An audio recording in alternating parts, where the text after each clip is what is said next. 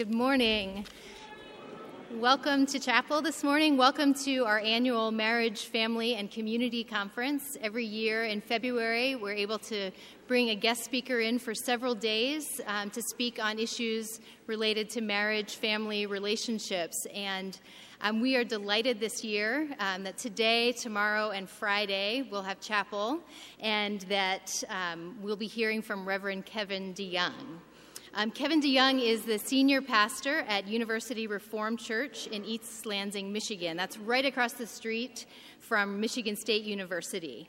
Um, he serves as a council member of the Gospel Coalition, and he's the co author of several books Why We Love the Church, What is the Mission of the Church, and the author of um, a recent book, The Hole in Our Holiness, and a book that maybe many of you have read. It's called Just Do Something. It's a great book. If you haven't read it, I strongly recommend it.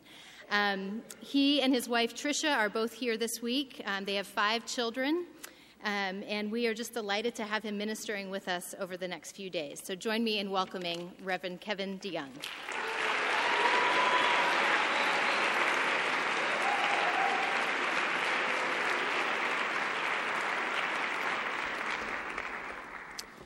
Thank you. I'm very glad to be here because my wife is here and my five children are not, which is probably not what I should say at the beginning of the Family Marriage Life Conference. But it is true, and uh, I am looking forward to speaking to you over the next few days about family or possibly marriage or possibly community or all of the above. We'll see where these three talks go. Uh, I, I haven't been to Covenant before. I spoke at graduation a couple of years ago, but that was down the mountain in Chattanooga. Never came up here to see your shining city on a hill, so it is uh, wonderful to be here. My memories of Tennessee involve driving through the mountains back from a family vacation many years ago. I was 15 or 16, and for some reason, my parents thought it was a good idea to have me drive the car early in the morning. You all get a lot of fog here, and uh, i just thought for sure we were. This was it. Our life ended in Tennessee somewhere, but we made it, and now I'm here. And it's an honor and a privilege to be able to speak to you and open up God's Word. I want to talk to you about two different movies I've seen. Um, no, not Chariots of Fire, um, though that's a good movie. Um, you may all be a little too young. These were just when you were little, but maybe you've seen them. The first is a movie called Pleasantville. It Came out in 1998 as Tobey Maguire, who's in the Star uh, Spider-Man, whatever movies. And uh, in the movie, you have two teenagers from the 1990s pulled back into this black and white world of the 1950s, sort of reverse Wizard of Oz, where it starts out in color and then it pulls them back into black and white. And uh, the movie is, is a complicated social commentary, but at least in part, I, I read it as a pretty strong criticism of traditional America and traditional values. Pleasantville, where they go back to, and it's sort of this seemingly idyllic, and yet you want to see it as repressive city, which is safe and moral and dominated by the family, is made to look very unattractive. So that as the characters begin to break free from some of the, the social norms and expectations, they begin to see color. So they go from black and white, and, and color enters into their world when they start to break free from this somewhat repressive, family oriented city. That's sort of one picture of how our world looks at the family. It's the family as a straitjacket. You have rules, you have expectations, personal freedom is ultimate, and whatever threatens that freedom, threatens those choices, even the family, is suspect. There's another movie came out in the year 2000 with Nicolas Cage. It's called The Family Man. Here's a description of it. Jack Campbell, a successful and talented businessman, is happily living his single life. He has everything, or so he thinks. One day he wakes up in a new life And in this life, he did not leave his college girlfriend for a trip to London, but instead he wakes up and he's married to Kate, lives in New Jersey, has two kids, and he wakes up and he is desperate for his old life back. He is just miserable. I think he sells tires or something like that. And he wants this old life, which is exciting. But, of course, as the movie goes on, uh, he begins to appreciate uh, the life he has with a wife and kids and living in middle America, and it turns out that he realizes family is really what's best and is more important than success or career or money. And this is a second view of family in our culture. The first movie, Pleasantville, sort of gives the picture family is a straitjacket. It, it hems you in and keeps you from doing what you really want to do. And then the second, which is equally common, you have the family as a sort of idyllic goal. In one view, the family keeps you from everything you want. In the other view, family promises to give you everything you really want. And you could probably just think of different movies or stories that you've encountered and see that th- these two competing themes run on parallel tracks throughout our culture. And what I want to suggest to you is that Jesus promoted neither one of these views. Now, you may quickly think, well, the second view is, is closer, isn't it? And, and there may be some more overlap. But the biblical view of the family uh, includes some of that.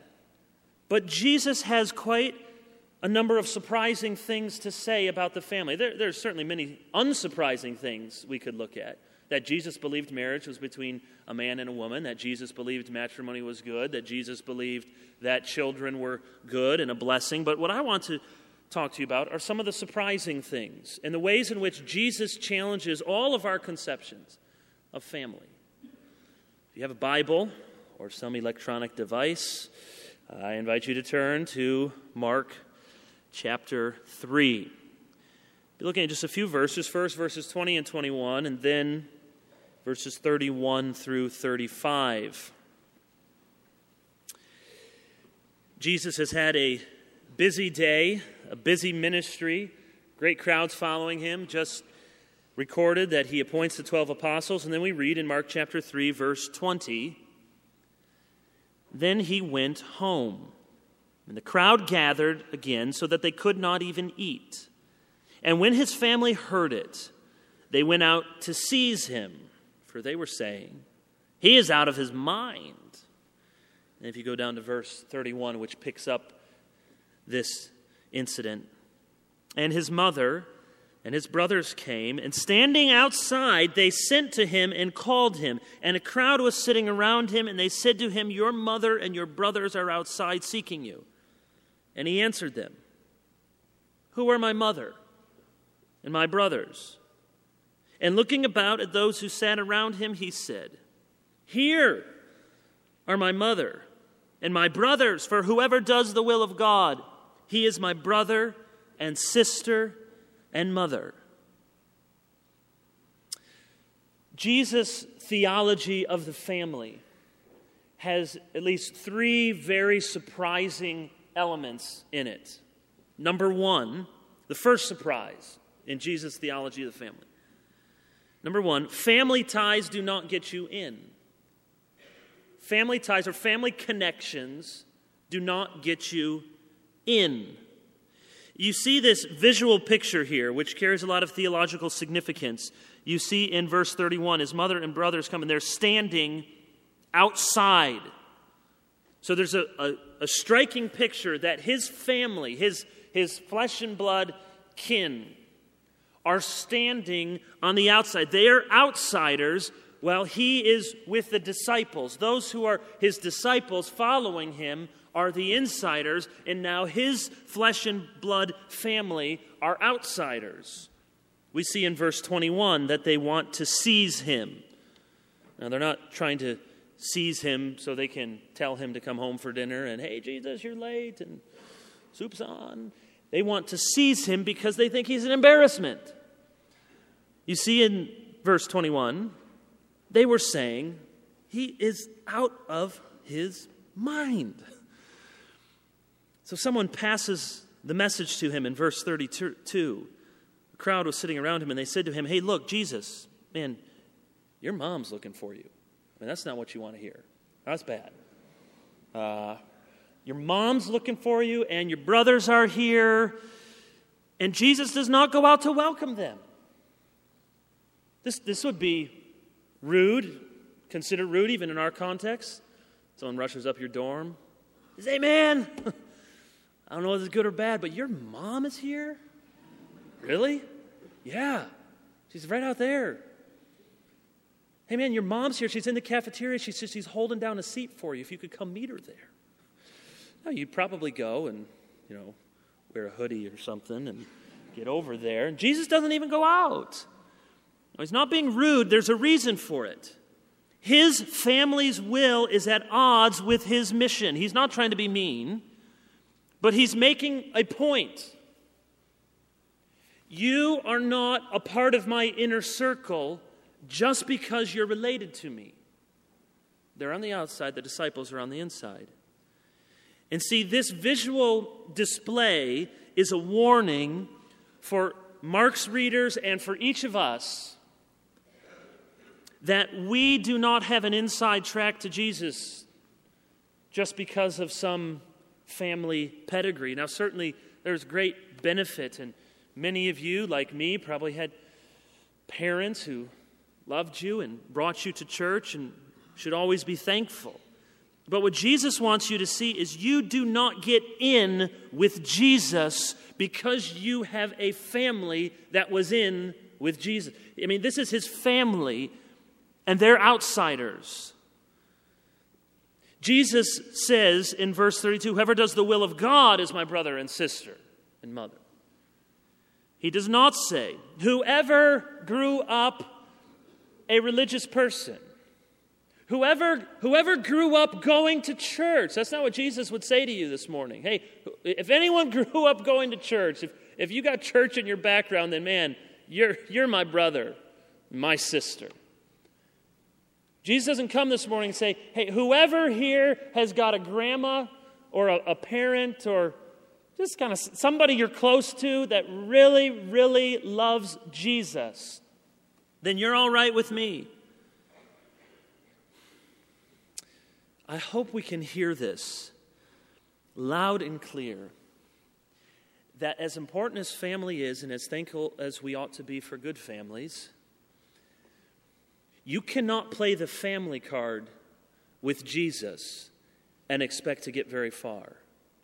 I mean, think about it. This did not work for his own family.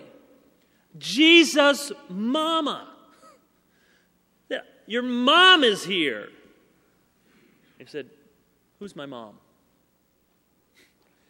You, you think if Jesus' own brothers and sisters, if Mary, his mother, could not be an insider by virtue of family connections, you think you, you, you, you have family connection? I don't care what your last name is how much money you have, uh, you got a pastor in the family, or where you been. Family doesn't get you in. And you know, it's very popular, uh, especially on college campuses, to hear a lot of critiques about Western individualism. And indeed, it can be a problem, and we overlook community and the importance of the church. We'll talk about that later. But here's where uh, we must not overlook the significance of the individual. Every single one of you will stand before God individually. You will have to give an account for your life. You'll have to give an account for what you did with the light that you had. You'll have to give an account for the gospel that you've heard, uh, no doubt, clearly, day after day, week after week in this place. You'll have to give an account, and you will stand there alone. You'll not be able to say, well, but, but my mom and dad, you know them. And Jesus may say, I do know them. And I don't know who you are. Haven't seen you here before. Family does not get you in. That's the first surprise. Here's the second surprise with Jesus' theology of the family family does not come first. Do you see how Jesus relativizes the priority of the family? Now, those family ties still mean something. Later, when he's on the cross, one of his, his last wishes is, is to have John, his beloved disciple, take care of his mother. So he's thinking about his mother even to the end. But if you belong to Jesus, the Spirit's tie is stronger than flesh and blood.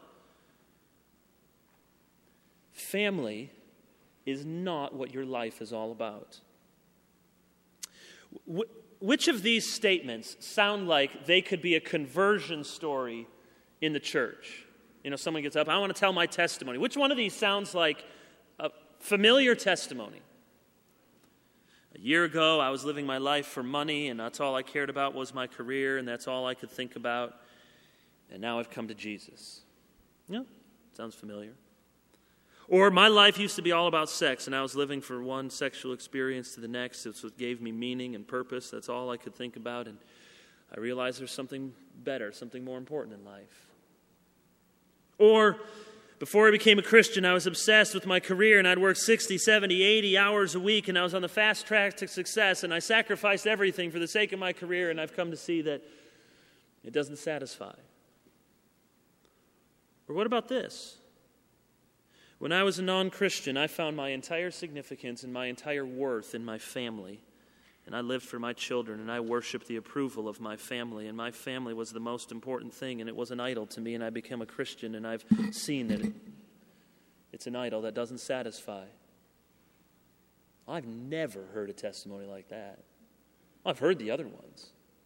And wh- wh- why is it that the fourth category seems so outlandish? I mean, think about the examples I just gave. Someone who's uh, obsessed about money, sex, career. All of those things can be good gifts from God, and all of them can be abused and become idols.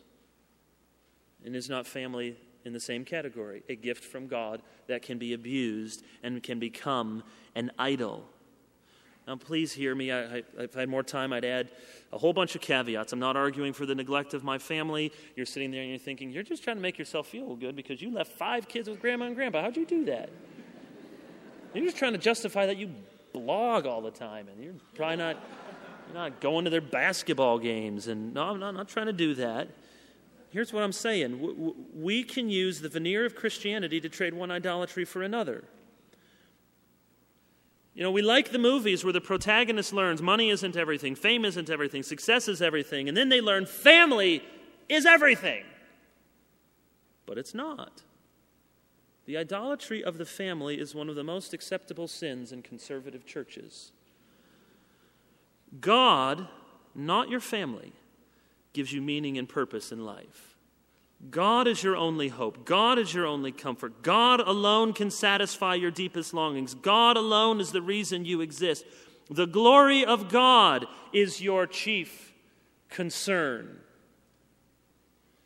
Now you can feel the tension here. I say, Pastor, careful. You're sounding dangerous.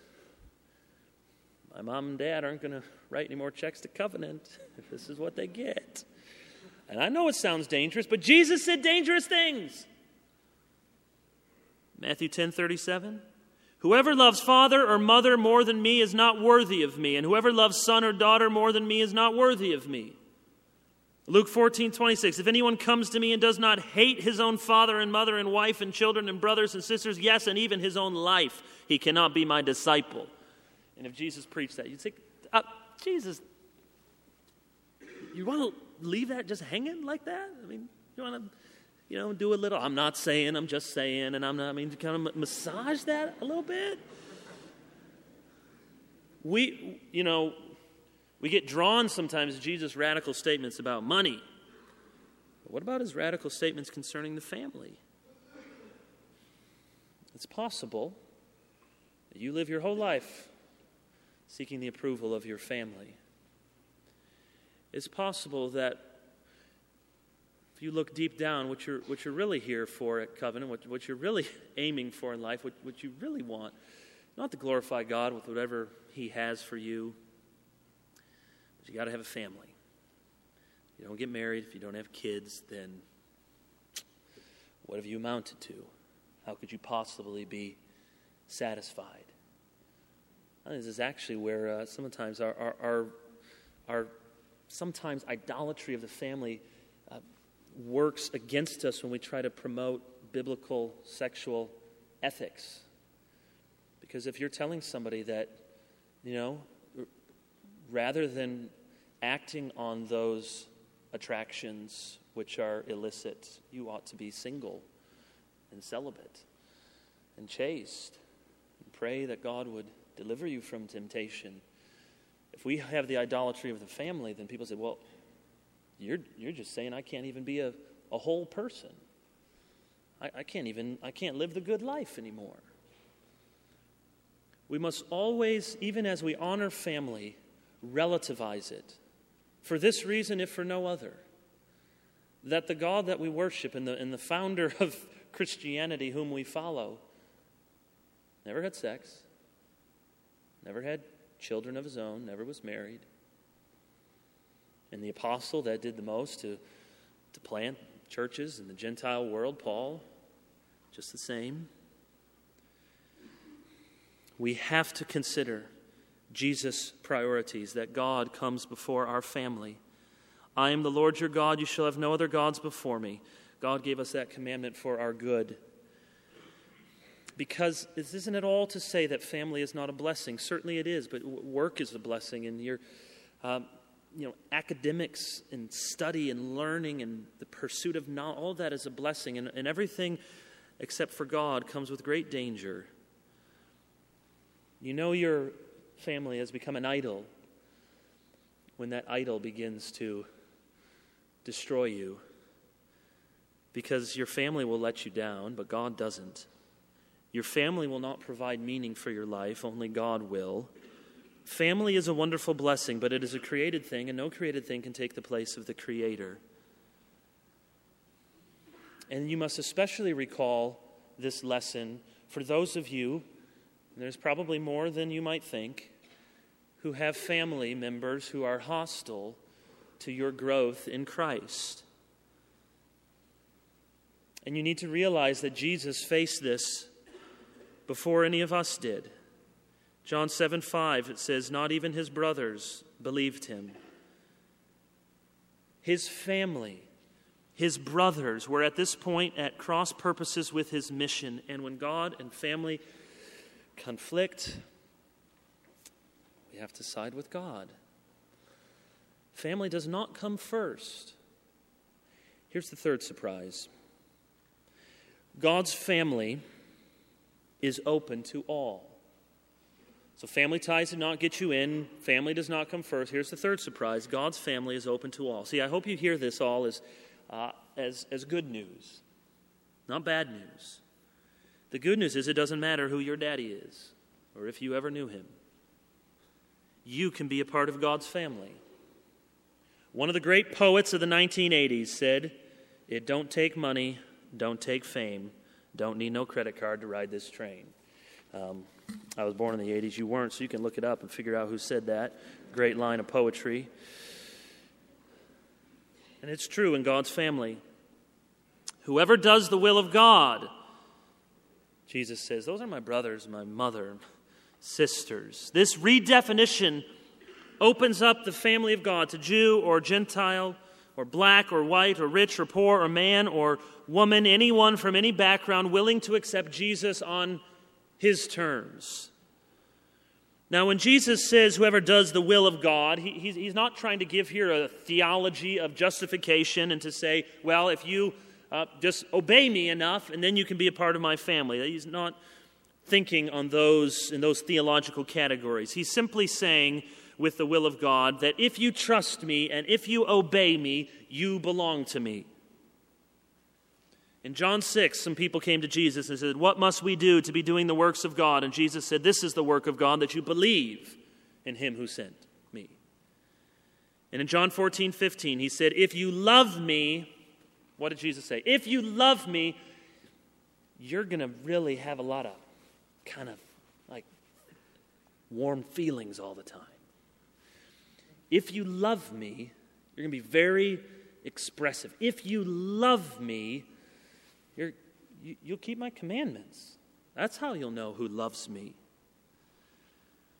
The question is this Do you think of yourself as a disciple or as a deserver? I, I just made up a word there so I could get the D thing. That's what you do as a preacher, just alliteration at all costs. But do you think of yourself as a, a deserver? You know, one who deserves. I deserve to be at this school. And I'm pretty self sufficient, pretty self reliant, pretty smart, pretty holy. Got a pedigree. I, I, deserve. I mean, you would never say that your theology is better than that, but you walk around. I know what that's like. That's how I walked around often. And I went to my Christian college. I do. I deserve this a little bit. I mean, look at these. I, a little smarter, a little better. You deserve it, or are you a disciple? You say, Jesus, I'm just here to, to learn, to follow, to trust, to obey. Let me address three different kinds of people in closing.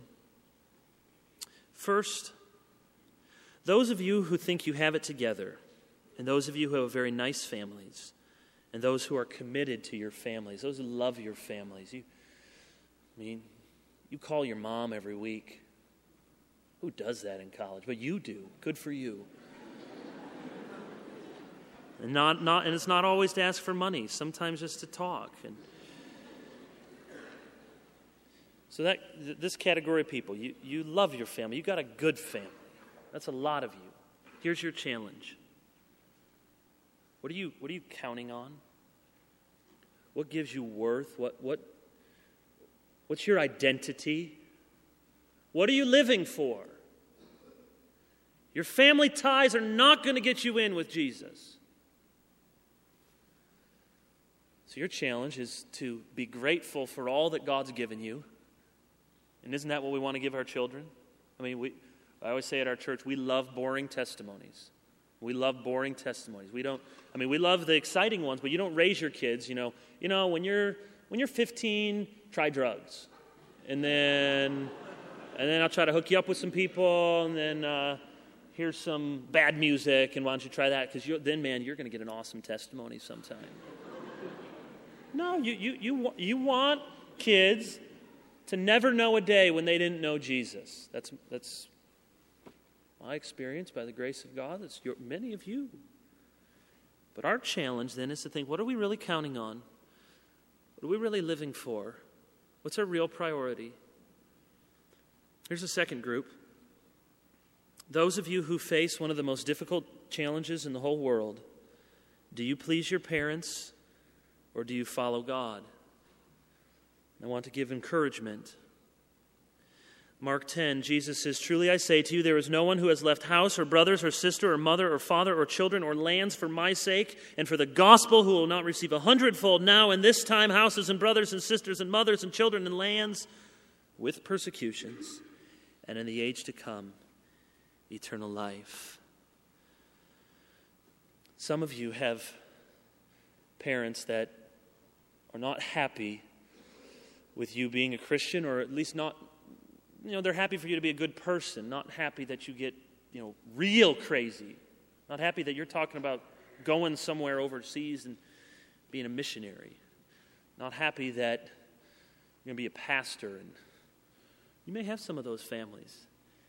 And you have to face a difficult challenge of how to honor them and how to love them and how to put God before them. And here's the third group those of you who sit here and you wonder, with my family background, with where I've come from, what I've done, can I really be a part of God's family? Or maybe it's even more specific. Maybe you think, can, can I really have a place at Covenant College? Which I don't, I don't know you all very well. Don't know many of you. I imagine there's a lot of people here that fit into that first category good family. Maybe some of you feel like, man, that's everyone. I don't, what's my place here? I don't have a mom and dad like that. I didn't have a church like that.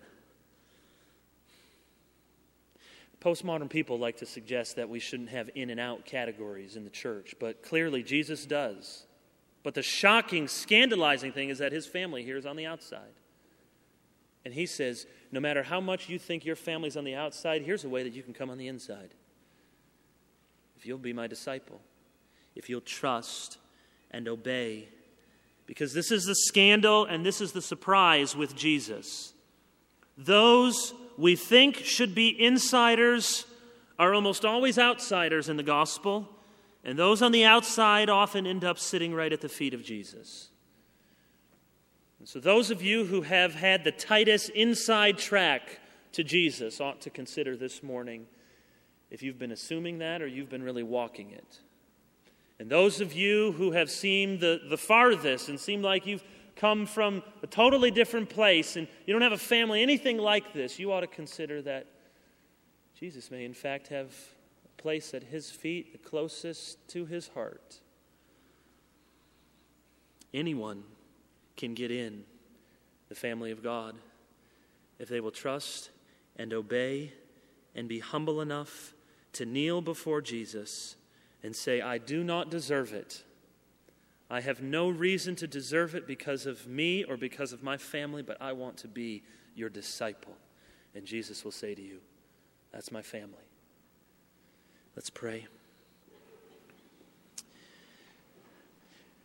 Gracious Heavenly Father, we know that these students go to hundreds of chapels and it can't all possibly be good. But your spirit can be at work in all of them. And so we pray that you would, you would now preach to us just what we need to hear, whatever category we're in, however we need to be comforted or afflicted with this message. And we pray that the result would be greater devotion to Jesus, greater faith in Christ, greater obedience to his will and to his word, and that we would not take anything for granted, but follow you with all our heart and all our soul and all our strength and all our mind and put you first. In Christ's name, amen. amen.